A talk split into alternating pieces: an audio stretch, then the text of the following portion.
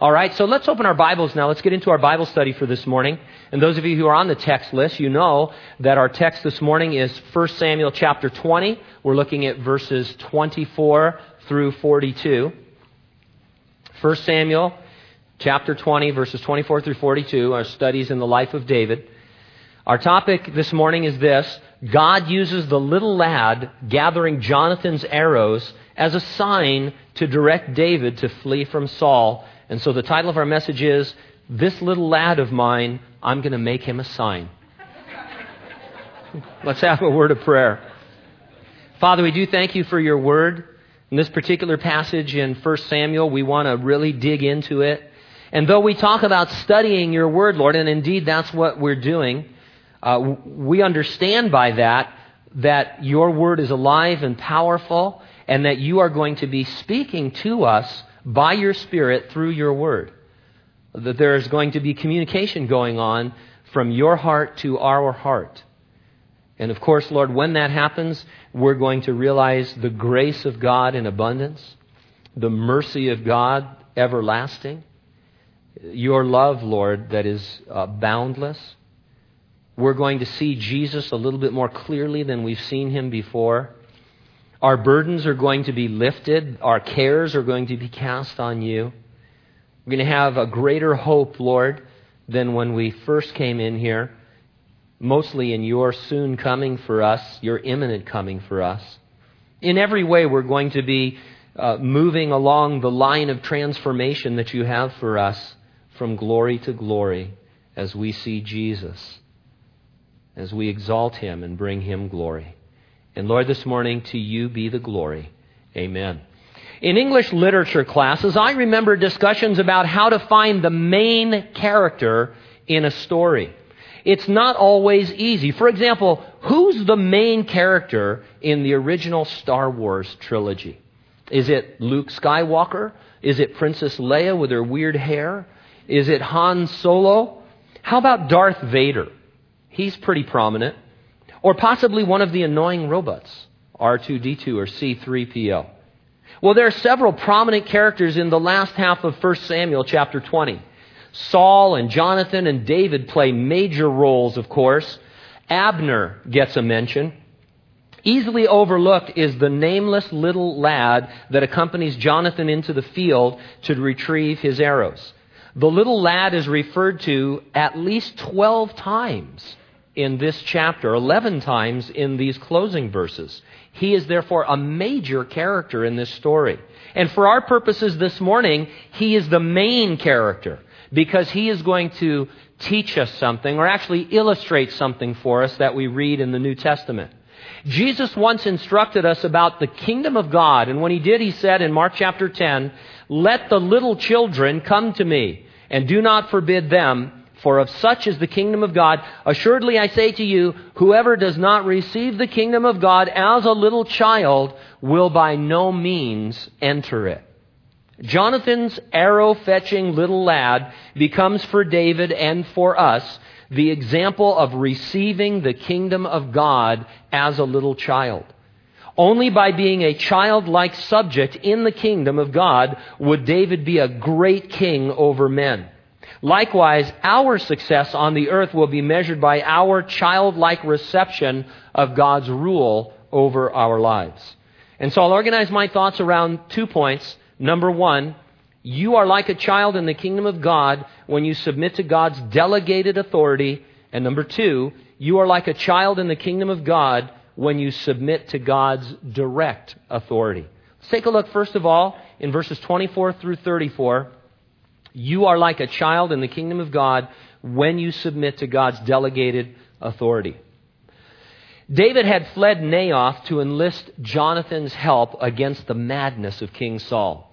Jonathan was holding out hope he could smooth things over with the king, who happened to also be his dad, and bring David back to the table. Jonathan and David had concocted a plan by which Jonathan would secretly let David know if Saul was at peace with him or still intent on murdering him. David would either return to his place in Saul's kingdom or he would become a fugitive on the run. Of interest to our theme this morning in these opening verses about being like a child in the kingdom of God, is the spiritual submission of Jonathan to Saul. He submitted to him as best he could as both his father and his king. When we understand what a terrible father and king Saul was, we can appreciate Jonathan's submission to him all the more.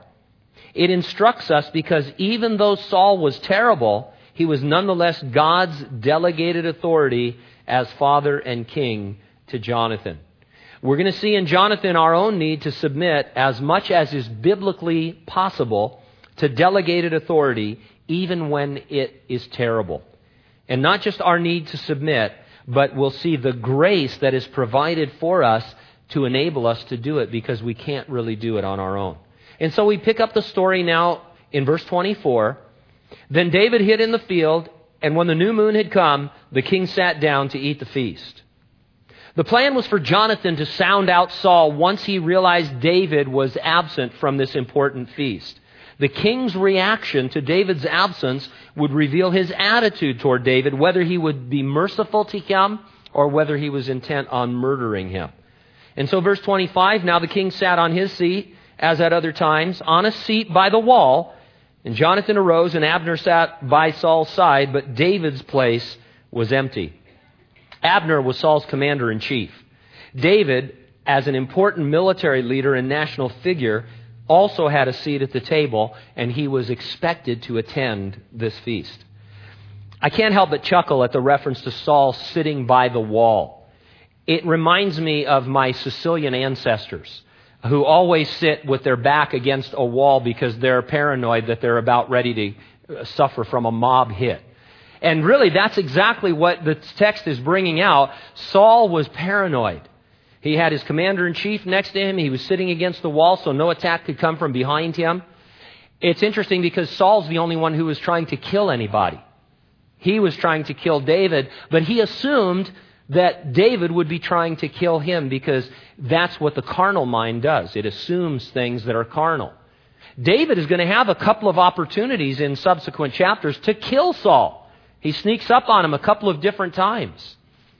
And then he feels bad that he did it because he recognizes what we're talking about this morning. Even though Saul was trying to murder him, he knew that Saul was still God's delegated authority, God's delegated king, and he was leaving it up to God to deal with that situation. So it's very interesting, these comments. Now, verse 26 Nevertheless, Saul did not say anything that day, for he thought, oh, something's happened to him. He's unclean surely he is unclean. Now, by unclean doesn't mean he just didn't take a shower. It meant he was ceremonially unclean according to Jewish law. Perhaps he had come into contact with blood or a dead body, which would render you unclean under the law. You'd have to perform certain rites and rituals uh, in order to become clean or free to participate in a feast. It's funny how a guy so backslidden like Saul still thought about the subtleties of God's law, that he had any mind for the law at all, because in his heart he was breaking all the law. It just shows us that a person can be legalistic and still have the hardest heart on the planet. In fact, legalism and a hard heart go together. Let's be gracious. And so, verse 27 and it happened the next day, the second day of the month, that David's place was still empty. And Saul said to Jonathan his son, Why has the son of Jesse not come to eat either yesterday or today? So Jonathan answered Saul, David earnestly asked permission of me to go to Bethlehem. And he said, Please let me go, for our family has a sacrifice in the city, and my brother has commanded me to be there. And now if I have found favor in your eyes, please let me get away and see my brothers. Therefore he has not come to the king's table. And I feel obligated to again point out that this was a lie. David had pressured his good friend to participate in this ruse on his behalf. The Bible doesn't gloss over the faults of its characters, it simply reports them for us. And one reaction we have is to marvel at the grace of God in his dealings with us. Jonathan is a great, almost a pure character in the Word of God, uh, but nevertheless, he has this moment where under pressure from David, he participates in this ruse and um, we see how that's going to turn out right now in verse 30. Then Saul's anger was aroused against Jonathan, and he said to him, You son of a perverse, rebellious woman, do I not know that you have chosen the son of Jesse to your own shame and to the shame of your mother's nakedness? For as long as the son of Jesse lives on the earth, you shall not be established, nor your kingdom. Now therefore send and bring him to me, for he shall surely die. This happened publicly at a feast with many notable guests. We know Saul failed miserably as a king. Now we get a little insight into the kind of husband and father he was. Saul slandered Jonathan's mom, his own wife, with a very gross insult. He was trying to say that Jonathan must have taken after his mother, that he must have gotten his rebellious spirit from her. By the way, this is not a good technique in arguments, especially about your children. Just say, well, she's just like you. Or he's just like you, is the thing. Uh, uh, my children have all of my wife's good qualities and uh, all of my bad qualities, uh, which are men, well, just a few, so it's not a big problem. But anyway. Uh, yeah, so he's saying, you know, you're like your mother, a rebellious person. How interesting Again, the only person in rebellion was who? Saul. He was rebelling against God. He did something I call projection. He projected his sin onto someone who wasn't sinning at all. This might help you. Now, first of all, we do want to allow the Lord to search our own hearts. We believe what Jeremiah reminds us of that the heart, the human heart, is desperately wicked and, and you know, evil but that God can help us search our hearts. And so we want to search our hearts and make sure that when people talk to us and, and, maybe they're rebuking us or correcting us, we want to be able to receive that. But apart from that, sometimes you're just accused. And, and sometimes you're falsely accused. And where does it come from? It comes from a person projecting onto you what is actually in their own heart. They're not allowing God to reveal to them what's in their own heart, and so they project it onto you. You know, someone once said, I don't know who it was, I should probably check, but, you know, you've heard it said that in every criticism there's a grain of truth.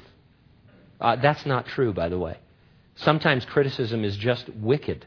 Sometimes it's just evil. Sure, I mean, you're a sinner, and if you, you know, are criticized, maybe you're not a perfect person, but that doesn't mean that what you're being accused of is, is true.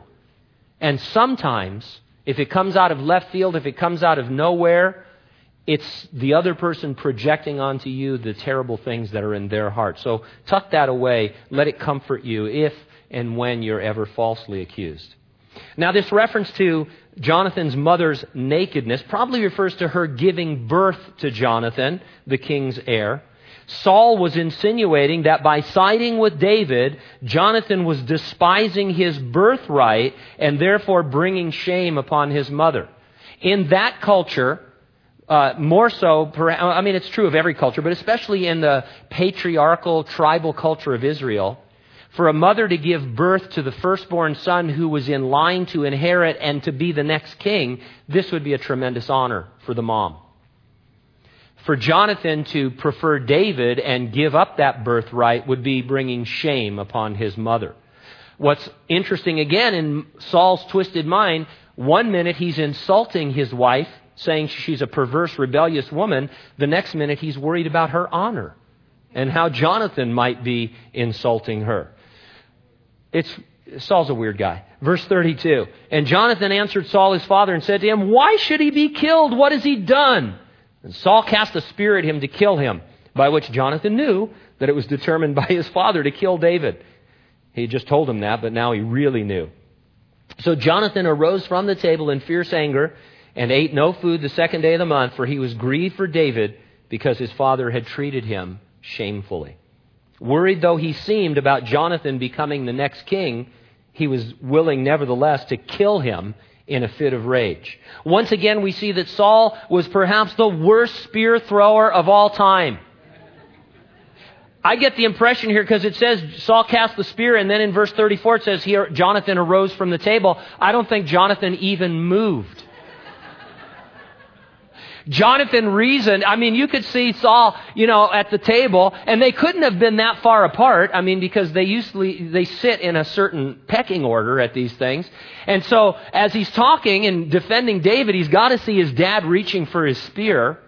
And he's thinking, I'm just going to sit here. If I move and duck, he might get lucky and hit me. But he can't hit the broadside of a barn. He hasn't hit a target for years. And so he just sits there, and who knows where that spear went. It's interesting how he always, Saul, this is, he always missed the mark. So did his life. Saul was in sin, and some of you know that from the New Testament, the word for sin is hamartia, which is a word that means to miss the mark. It's a word that is used of an archer who would shoot an arrow and miss his target. And it teaches us that we all are sinners and we miss the mark of God's perfection. We can never hit that mark. And that's what sin is. And that's why we need a substitute and a Savior. But so, you know, I wonder, I, if Saul would only just, if he would have had devotions maybe in the morning and just quieted his heart and, and just, I think probably maybe the Holy Spirit might have whispered to him and said, Saul, do you realize that you're always missing the mark with your spear? And that becomes maybe an analogy to him that you're missing the mark with your life. Now, we think it's obvious that he's missing the mark, but you know, sometimes the things that are the most obvious to others are not so obvious to you until you're hit over the head with them. I think God speaks through analogies all the time I know I'm pretty dense and don't always see them. I see them in other people's lives. A lot of times in a counseling situation or just talking to somebody, they'll tell me something. I'll say, wow, that's the greatest story I've ever heard. Do you see how God is uh, doing that? That's an illustration. It's really precious when God speaks in that prophetic way. And so, uh, you know, not in everything. I was cracking an egg and the yolk broke. What does that mean? Oh, I cracked an egg and I had a double yolk. God's going to bless me double today. Not everything has a meaning, but a lot of times things do. Uh, some, certainly some unusual things. And I'm just suggesting that we think more about that. Yes, God speaks to us through His Word by His Spirit, but He's also still speaking in creation and in situations, and we want to judge all of that by the Word, but, but look at what God is doing in the world. Uh, and giving you illustrations. Now, there's a sweet insight into Jonathan's character here. The text says he was grieved but not for himself.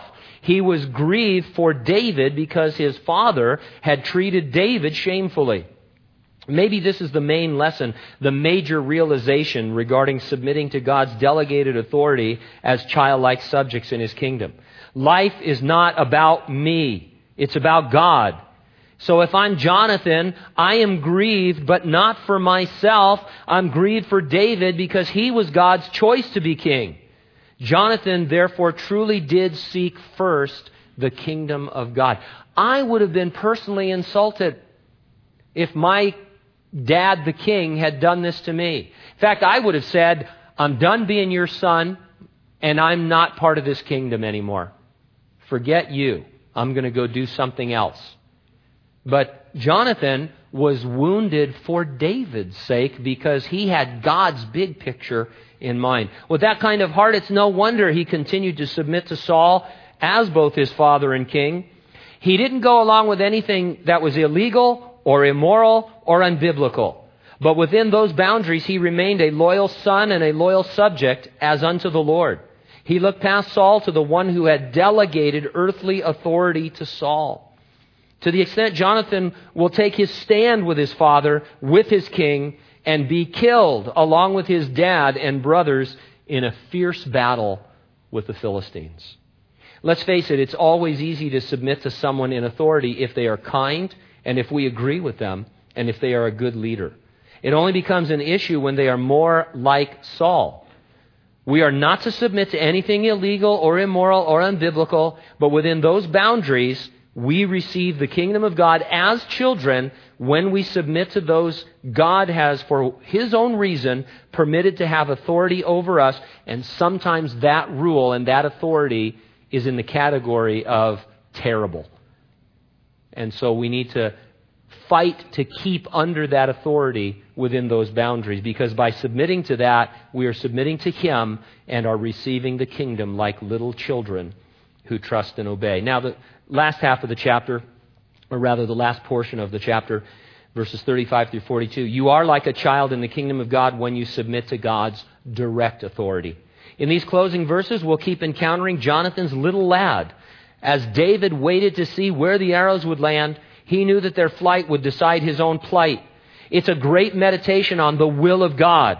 If you are obedient and submitted, you are waiting upon Him to set your direction. You're going to follow, as it were, some arrow of His leading.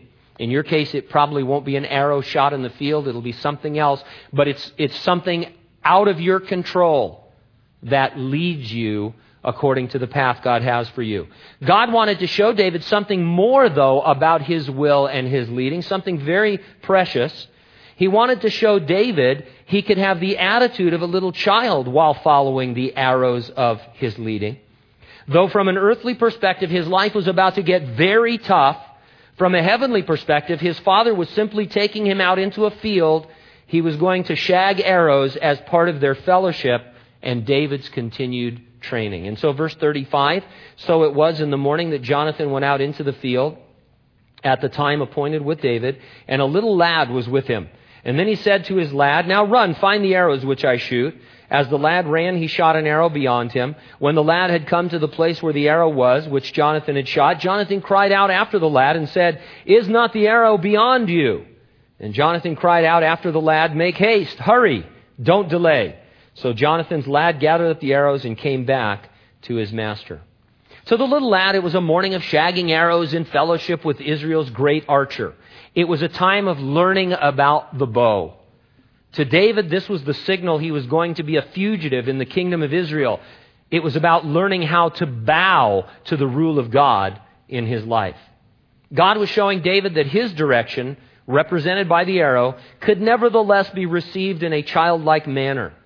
I can almost hear the Holy Spirit whispering to David, That's you. You're like that little lad. You're my child. And the path that you are on will require a childlike trust in me as your father.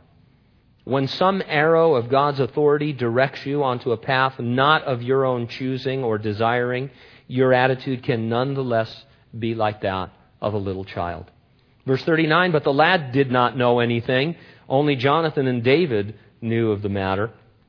This little lad had no idea he was involved shaping events that would direct the flow of human history. Likewise, we never know who or what we might be influencing as we go through our lives. I know it seems like our lives are insignificant as unto the Lord sometimes, but we just don't know how God is going to use our influence.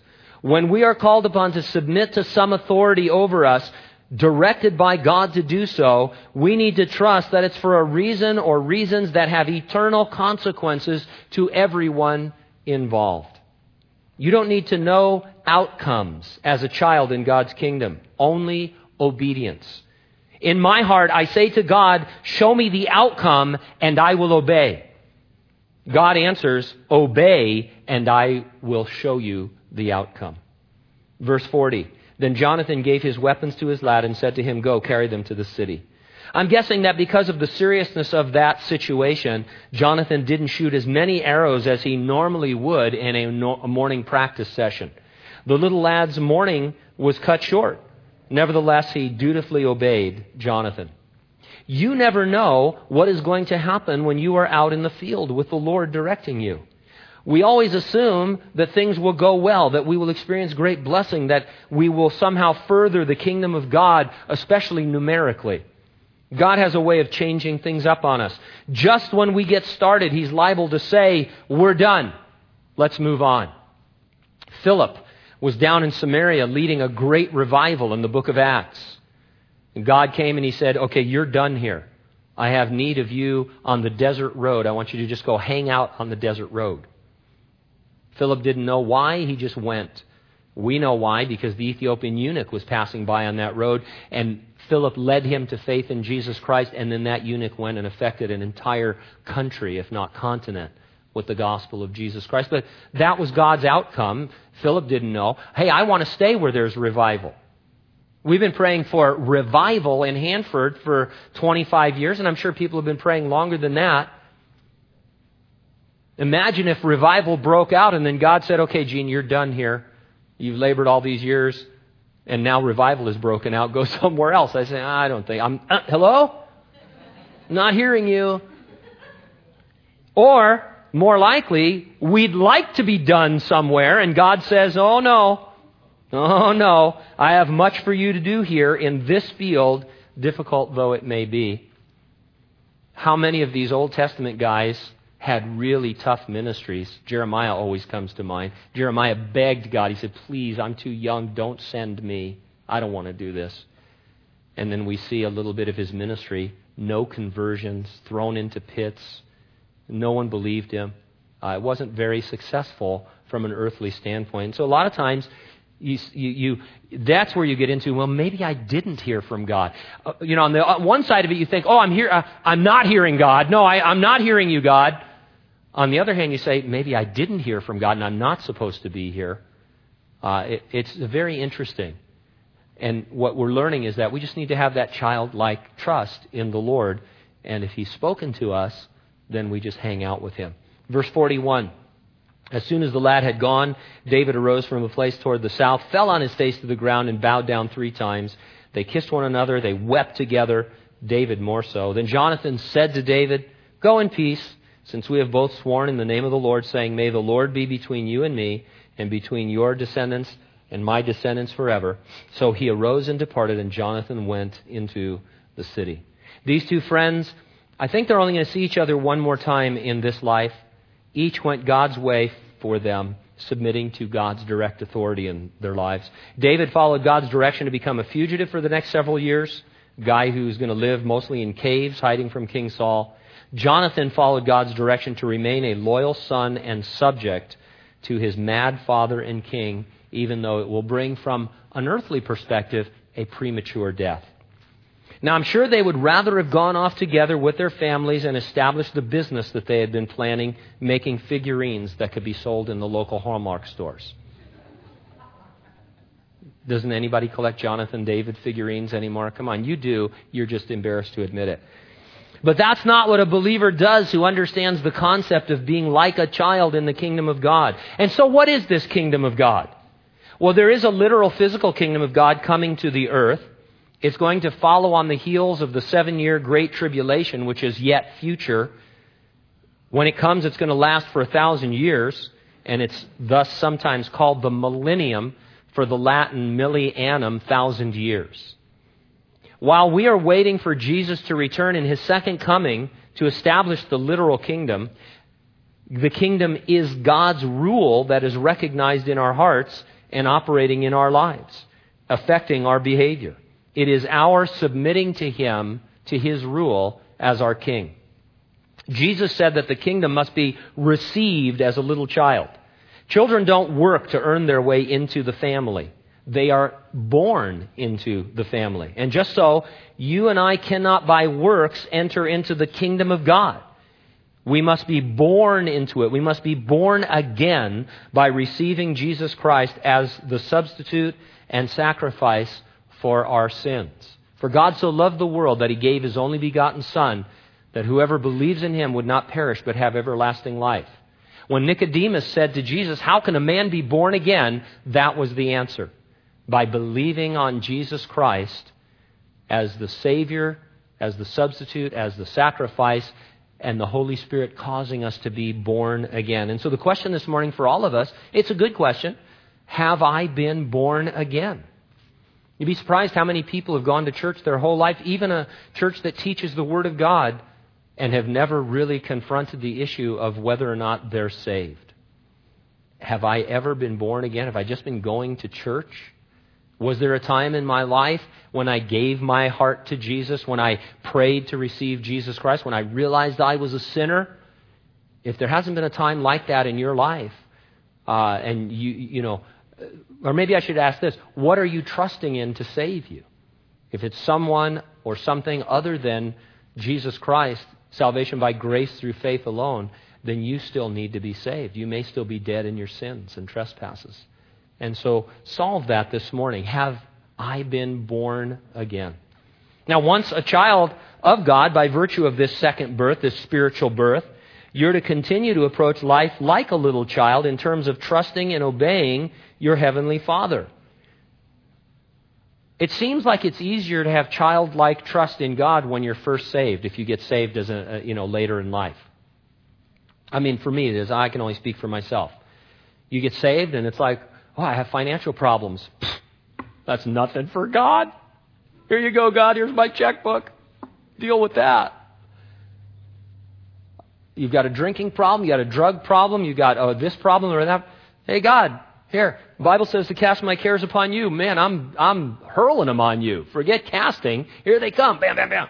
And you, you just, you know, and, and God does this amazing work in your life. Then you walk with the Lord, you read the scripture, and, and as you mature, you get into situations where that deliverance doesn't seem to, I mean, it's like, hey, this, there's kind of a wait time here. What are you doing, God? And I think what God would say to us in some of those situations is it was easy in the sense when you were, uh, you know, just born, I did all those things for you because that was where you were at. But now you're, you are really a little bit more mature. I still want you to be childlike, but I have to take you through some things to show you the same things that I could have showed you uh, years ago. It's going to take more patience, more time, because I want to go deeper. I want you to grow stronger. Uh, I could do this right now. I could give you a million dollars. I could take your illness away. I could bring that person back from the dead. Well, Lord, why don't you do it? It's because we're, we're in a little bit of a deeper walk here right now. I want to teach you some things before you see me. And you want that too, you just don't know it. And then I still, with childlike trust and faith, need to obey the Lord. How do you measure this childlikeness? There's lots of different ways, I'm sure, but one of the two of the ways are what we've looked at this morning in our illustration. By seeing how well you're submitting, first of all, to God's delegated authority in your life. Who are those authority figures in your life? parents, government, bosses, church, whatever it might be. And how well are you submitting? Not to anything unbiblical, not to anything immoral, not to anything illegal. Don't misunderstand. If something illegal is going on in your home, call the police. Something, if you're being asked to do something immoral, don't do it. Something unbiblical, avoid it. But within those general boundaries, how are, how am I submitting? How are you submitting to the delegated authority over you? It can't be any worse than King Saul. Can't be any worse than Saul over Jonathan as both his king and his father. And Jonathan said, I won't submit to any of these things, but when it comes to the end, when it comes to the battle, when you're the king of Israel, God's put you there, I'll stand with you. I'll go down with you. I'll be killed because that's God's will for my life. Wow. That's heavy. And then, secondly, how are we doing with God's direct authority in our life? Are we asking God to show us the outcome so that we can obey Him, or are we just going to obey Him and trust Him for the outcome?